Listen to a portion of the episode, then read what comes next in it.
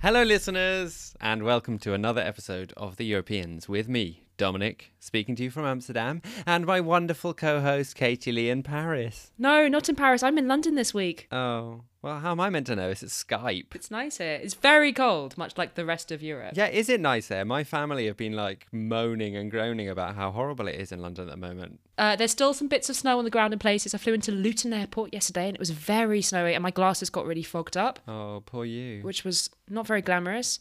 It is thawing out, which is nice because it has been freezing cold across the entire continent. I think you've had like proper frozen canals and stuff in Amsterdam. Oh, it's been amazing. Although I have mainly been locked inside a windowless building, but when they occasionally let me out, I mean, I must clarify, I'm not imprisoned. I am just working really hard at the moment in an opera house. And yeah, but I did manage to go out yesterday afternoon and have a little wander on the ice while my husband and his father were skating beautifully with the Rijksmuseum in the distance, with all those paintings of people skating in the 18th and 19th century. It felt very romantic. Wow. But you didn't get on the actual skates yourself. How come? Because of your bad experiences with winter sports. Yeah, I mean, it was only six weeks ago I broke my shoulder skiing with the same two people.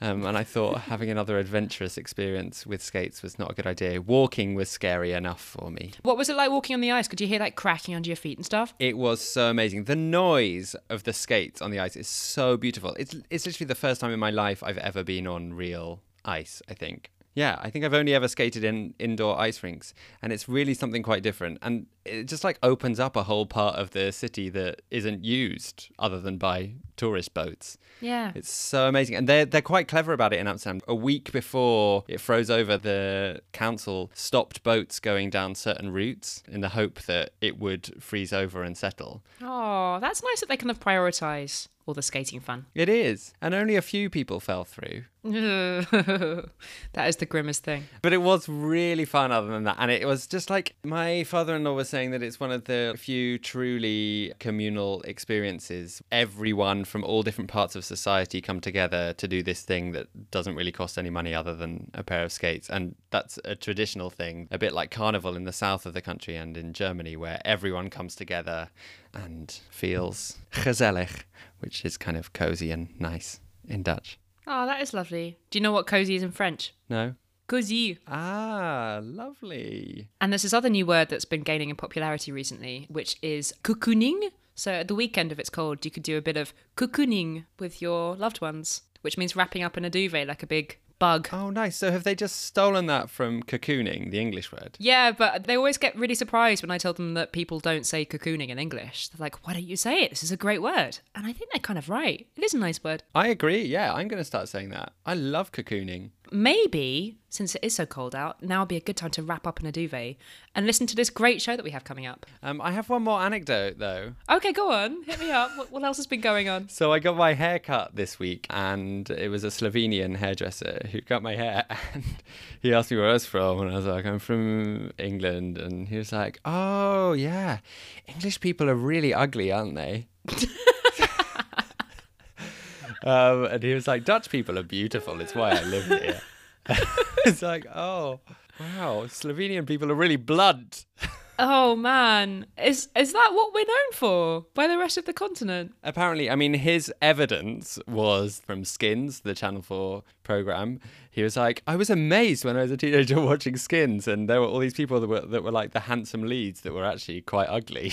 Oh man, I actually thought the people in Skins were quite attractive. because you're English and you have lower standards than Slovenians. No, but some of them have gone on to be Hollywood stars, like Daniel Kaluuya, who is going to be heading to the Oscars tonight, and Nicholas Hoult. So, Is this whole episode going to turn into a defense of like how good-looking English people are? yes. Okay, let's just talk about that for half an hour. I mean, actually, we are speaking to some quite interesting people today, so maybe I'll let this one go and we will call up Marko in Sweden. This week we're going to be learning a new language. English, Dominic, but not English as you know it, because this is Euro English. It is a new and developing uh, form of English, which some linguists think after Brexit is going to be developing into a real kind of force of its own on the continent. Uh, so we're going to be calling Marko Modiano. He is a linguistics expert who has been studying this new dialect just to work out where it came from, really, and where it might be going in the years to come. We might have to break our Brexit ban this week because he has written a paper on the English language in the EU post Brexit. But um, we promise we will not talk about Brexit negotiations at all, and we hope you forgive us for this little oversight. Little tiny mention of the B word. And then we're going to be going green, in Germany at least. Uh, there's been a massive court ruling there this week, which gives cities the right to ban diesel cars to fight pollution. This is something that cities across Europe have been considering as a means of bringing down pollution that is really getting out of control, from Paris to Madrid to Athens. There's also been diesel news in Rome, where the mayor proposed that diesel vehicles should all be banned by 2024 one year before Paris is also expected to implement a ban. So there's diesel news all over. There was no way we could avoid talking about it. you make it sound like we were really dreading talking about it. And to be fair, like it's something I was a little bit intimidated by as a topic because I don't really know that much about how our cars work, which is really shameful. So I think it's good. I think it's good that we're talking about it. So we've got Eckard Helmers on the line. He is an expert on all things diesel to explain what it all means. He's a professor. But first, should we have Good Week, Bad Week? I was thinking since you're an opera singer, maybe you should like sing us a little jingle for it. Good week, bad week. No, I'm not sure about that. We could maybe get Jim to remix it. Good week, bad week. Yeah, that's not bad. Anyway, um Good week. No, no. Stop it. It's my day off singing. Don't make me sing. I thought that was beautiful. You need the practice. Come on. Anyway, I thought we were going to be talking about the Italian election this week, potentially as a good week for Silvio Berlusconi. But uh, it turns out the results are going to be in a little bit too late for us to know what has happened for this week's episode. In the meantime, who else has had a good week? It's been a good week for Angela Merkel. Uh, she can now go ahead and form another grand coalition. GroKo. Oh, yeah, GroKo, sorry. It's actually more like GroKo, I think. In. GroKo. GroKo. between her Christian Democratic Party and the Social Democrats, the SPD. Uh, so this is due to the approval from rank and file members of the Social Democratic Party who surprisingly overwhelmingly voted in the affirmative to allow the leadership. I don't think it's a surprise that they voted in the affirmative, but they voted by a bigger margin than people expected. 66% of members voted to support the coalition deal. Um, and it's really good news for Angela because it means that she can continue on as Chancellor, albeit uh, a weakened Chancellor, considering she's had to sacrifice more power than she would have liked to the SPD, including the key finance ministry. For the second time in the history of this podcast, she's been uh, the recipient of Good Week, despite all this talk about her having a really tough time. So, we started this podcast in November. We've been without a proper government in Germany for the whole of that time. And all that time, there was loads of talk abroad of her being finished and this being the biggest political crisis for Germany since World War II. I'm starting to wonder if all of that was a little bit overstated, really. Although I think some people would argue that it, it's just delaying the crisis in Germany potentially. Like it means another few years where there's going to be an EU friendly government in Germany, which is great for the EU. But the SPD, the Social Democratic Party, are just like delaying the fact that their support has completely plummeted and it's looking like it's even worse since the election. But then again, everything can change in a few years. So who knows what'll happen when the next election comes around.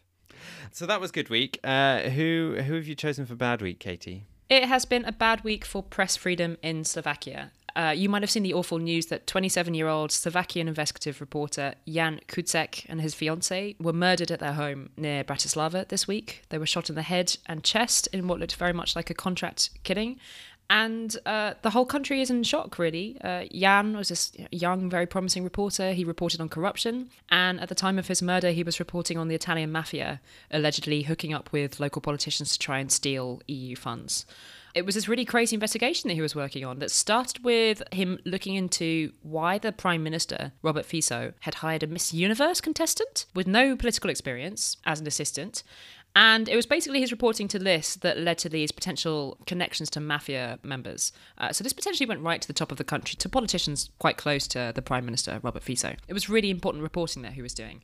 So it's been a very strange week in Slovakia. People are very shocked by this. At one point, Fico gave a press conference where he offered a million euros in cash as a reward for information in the case. And it was a quite surreal situation because he was standing there saying, "Oh, I don't have any mafia links," uh, just standing next to this big pile of cash on the table, which it just didn't look that good. The Miss Universe contestant and the MP that hired her have both resigned, although they say that they didn't do anything wrong. Seven people got arrested, but then they all got freed again. Probably the only uplifting thing that has happened this week is that Slovakians are really not taking this lying down. There have been thousands of people marching through the streets across the country this weekend saying, We won't stand for this. We are not going to let gangsters operate here with impunity and people will be punished for this. You know, he didn't finish his last article, but his colleagues at Aktuality, the website where he worked, they finished the article for him, they fact checked it, and they published it. And loads of rival news organisations across Slovakia have published it too in solidarity. And we will certainly be sharing it too. I think it's been translated into English, so we can share that across our platforms as well. It's definitely been a sad, sad week for journalists, probably across the continent, but it's really nice to see everyone banding together and not letting this silence the investigation. So, Dominic, I'm glad that you're here because we need to schedule some punctual meetings to precise the planification of the podcast. Okay, yes, we shall do that. Um, I don't speak the same language as you. I don't understand this form of kind of weird bureaucratic EU English, which has developed as its own thing. But uh, separately, there are linguists that are saying that as English is spoken more and more as a second language across the continent, there is in fact a separate European version of English that is emerging, which is kind of fascinating. I also, living in the Netherlands, feel like I am inclined to speak a bit of Euro English myself. Um, it really just starts to set in. Like I have a lot of native English speaker friends who've started saying, instead of saying like either this or that, they say or this or that, because that's what they say in Dutch. I've occasionally done it myself as well. It's not a conscious decision. My favorite thing, though, about European English is when Dutch people translate Dutch proverbs into English and they don't make sense. Like there's one that my husband used yesterday saying, Don't put salt on every snail. uh, which uh, I think means like don't nitpick or don't uh, don't focus on every little negative detail. Don't you kill snails by putting salt on them though? Do you? Yeah, it like melts them away because they're all gooey and stuff, doesn't it? Oh, that's sad. I mean, you would know. You're in the land of eating snails. I'm a snail murderer. Um, yeah, but EU English, I didn't realise this was a thing until fairly recently. Thank you, by the way, to our listeners, Sergio in Stockholm and Marcio in Strasbourg, for pointing us to some links on this topic because I just really didn't realise it was a thing. So, we try not to talk about Brexit that much on this podcast, but one of the less boring effects of Brexit is that people have been talking about Britain leaving the EU, what effect that's going to have on the way language is used. There's going to be obviously more and more people in Brussels and beyond in the EU speaking English as a second language, which is going to lead to some quirks in the way that we use it, I think. Yeah, and has done already. I mean, there's a long history of adapting English for international purposes. Um, for example, there's a term in the Netherlands called uh, steenkool Engels, which is brown coal English and it's been around since the Dutch harbour workers would have to greet the English merchants who arrived on their ships and find a way to communicate with them, even though they didn't speak the same language.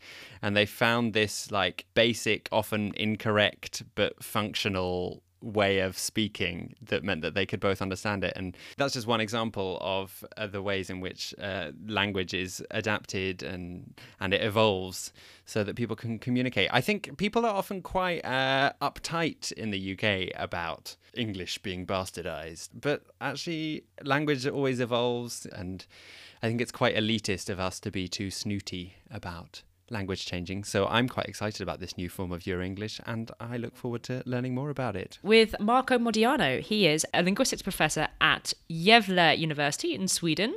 And he's got some quite interesting arguments about the way that English is going to be developing as more and more people on the continent speak English as a second language.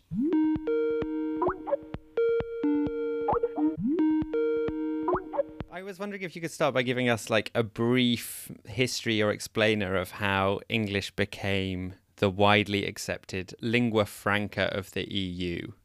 It began certainly after World War II in Northern Europe. We had a movement away from German as the most common second language to study, and English became mandatory and important, uh, certainly in the 60s throughout Northern Europe. And we see a similar development in the Netherlands. Both French and German declined in the 1960s and 1970s, but it was perhaps the television broadcasting, especially film, things like CNN through the 80s that made uh, English very attractive to young people. By the end of the 20th century, more than 75% of young people across uh, Europe were learning English and not learning other traditional second and third languages. In the last 15 years uh, or so, it's just accelerated uh, along with the global acceleration of English throughout the world. Can you give us a couple of examples of things in European English that might sound a little bit strange to native speakers of British English? It's actually standard English with some interjection of local regional pronunciation. There are two instances in pronunciation which are showing signs of becoming systematic, and one is the pronunciation of cooperation. Europeans are saying corporation, mm. and the other is uh, eunuch instead of unique. Eunuch. Yeah, in our observations, we see that Europeans do that and they don't flinch and they understand each other and they don't ask for clarification. And it seems to be that you can use the word eunuch to mean unique and everything's just fine and dandy. And in, in terms of um, people speaking a specific dialect, you know, within Brussels, these these words that you kind of hear around the EU, like planification, comitology, how long has that been around? That's been around for a long time. And actually, that is not the phenomenon that we are studying. That is a language spoken by Eurocrats. What we're looking at more is uh, general and rather mild changes in pronunciation, and even to some extent uh, expressions and so on. To make it very simple, one could say that a lot of people in mainland Europe now feel comfortable with their accents. And in the past, that was not the case. In the past, people felt as if they were not really doing well if they didn't achieve near native proficiency. The goal of near native proficiency is kind of gone, more or less. And that has been replaced by a kind of pride in being a multilingual European who can communicate proficiently in English. The thing I really like about your theory of Euro English is this kind of anti elitist way of speaking, uh, which appeals to me. What we're doing is we're taking the English language away from the native speaker and telling them that we're going to do whatever we like with it and we don't care what you think. People who use the language own it and can do what they want with it. And Europe's going to do what they want with English. And the British are leaving. And so that's it, game up and now something new is going to come. Do you reckon 15 years down the line, when we're still making this podcast, we're going to be recording it in Euro English instead of British English? I kind of think we are already because we both live outside of the UK and have kind of taken on our regional dialects. The other day I tried to say something was mediatized. Oh dear meaning that it's been covered a lot in the media. But I really wish that word did exist in English. I think I might try and make it happen. Yeah, it would be great. I also think there are a few words in Dutch that we don't have in English, like spannend, the word for scary, exciting, which we just don't have. So I just say that and everyone understands and it's nice. Spannend. So that means exciting like a roller coaster is exciting. Yeah. So if you like you've just been offered a new job, it's spannend. Oh because it's like terrifying but exciting. Do you know what isn't spannend but is just terrifying? What? Pollution. Good segue, Katy. Thank you. So last week, the German Federal Administrative Court ruled that cities have a right to ban diesel cars due to their contribution towards toxic pollution. So this was following cases in lower courts in Stuttgart and Dusseldorf that had introduced bans in their highly polluted cities. This is a really big step and could start a domino effect if other cities bring similar cases to the courts. Actually, it's not the city that brought the case, it's some uh, environmental pressure groups.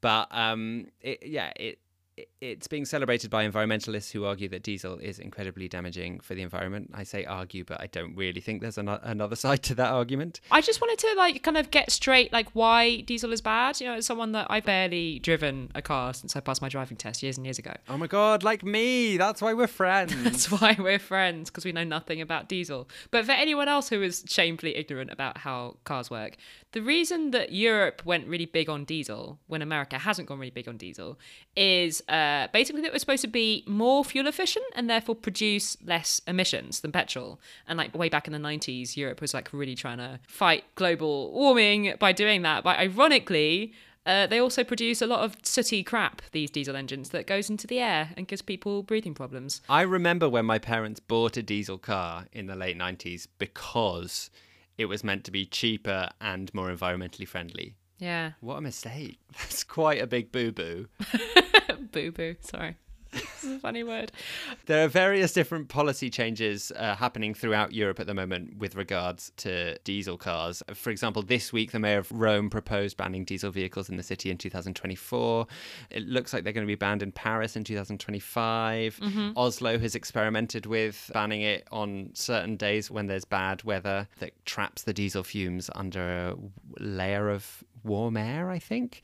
So it feels like things are changing, and perhaps that's partly due to increased public pressure after the PR disaster of Volkswagen gassing monkeys and pretending they weren't creating as much gas as they were. As talked about on this very podcast. As talked about previously, yes. And now these changes might be coming to Germany, the country that invented diesel, in fact. Uh, Mr. Rudolf Diesel. Did you know that's why diesel's called diesel? No, I did not know it was a surname. That's very interesting, Katy. Well done. Thank you. Fact of the day. Um, so, yes, these changes may now be coming to Germany, and it's going to potentially affect millions and millions of people who bought diesel cars, in fact, subsidised by the government.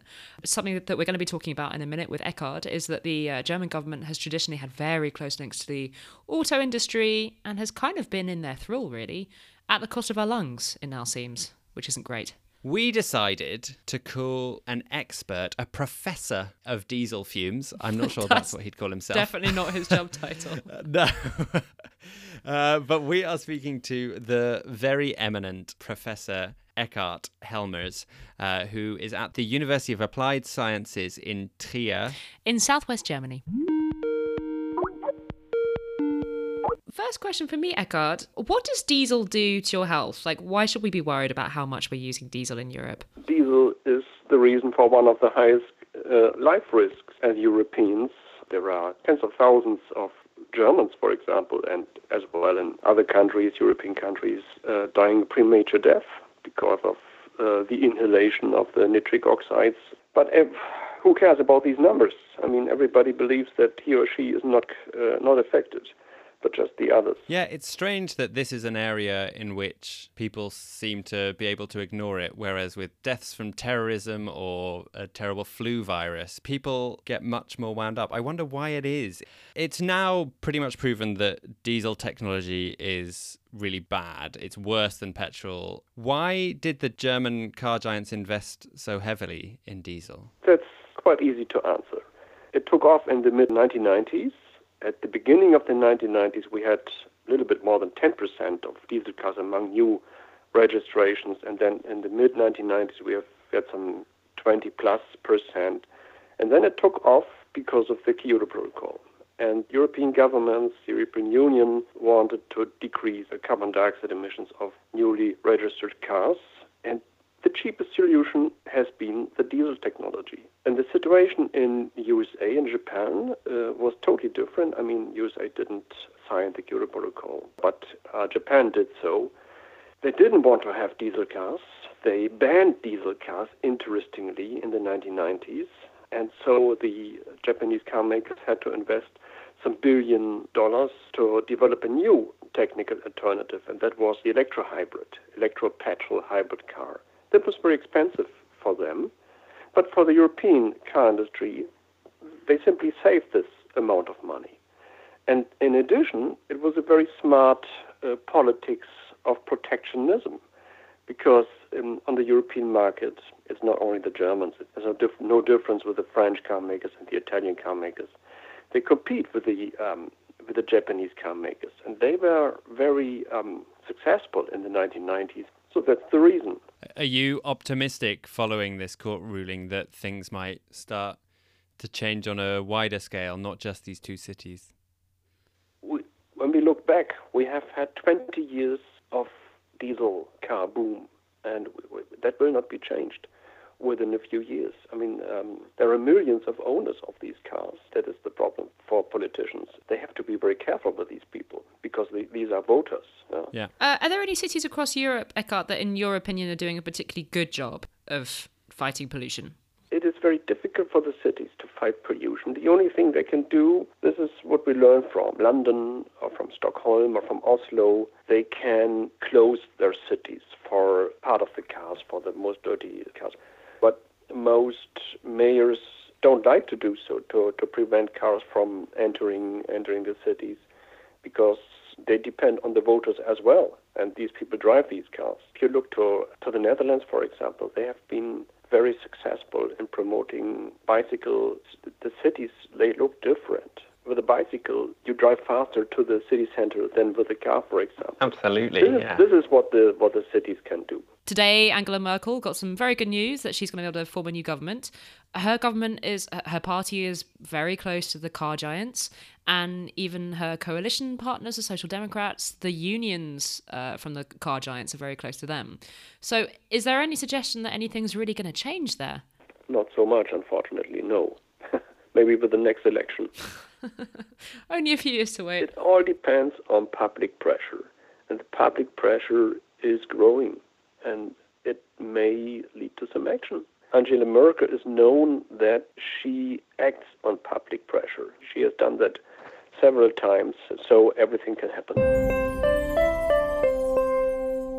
So, Katy, you better get rid of that diesel car, otherwise Eckard will be very sad. I haven't got a diesel car. Stop bad mouthing me. I like barely ever drive. I did, however, buy a new bike this week, and uh, I was really happy to get back on it. But now every time I jump on it, I think I'm just going to be thinking about all the like particles of crap that are going into my lungs, which is nice. That's horrible. You need to get one of those uh, special, like, bicycle face masks yeah. and look like you're really paranoid. I might just use a snorkel for now. That's all I've got. But I mean, actually, I was reading this article recently saying that all these toxic things within our house are like even more dangerous than the horrible toxic particles that we get from things outside the house. So, like having bleach in the house and cooking on gas creates terrible pollution inside your apartment slash house. Yes, there really are threats everywhere. It's terrifying. I feel like we need some cheering up now. Should we have a happy ending? Yay! Okay, so our happy ending this week is for the people of Austria who now have the legal right to swear or make obscene gestures at politicians. Yay! Uh, yay! So this is after the Vice Chancellor and member of the far right Freedom Party, Heinz-Christian Strache, lost a case in the appeals court against a group of left wing activists who had been sticking their finger up at him in a video and telling him to F off. Um, F being in the place of a ruder word because we do not want an explicit rating on this podcast. Thank you. Um, there is one caveat, and that is that you are allowed to swear at them, but you have to have a justification for being rude to the politician. You can't just go around like sticking your finger up at any politician willy nilly. I'm talking to you, Katy Lee. Why would I be the one who does it willy nilly? I know what you're like. so, yeah, that's the happy ending.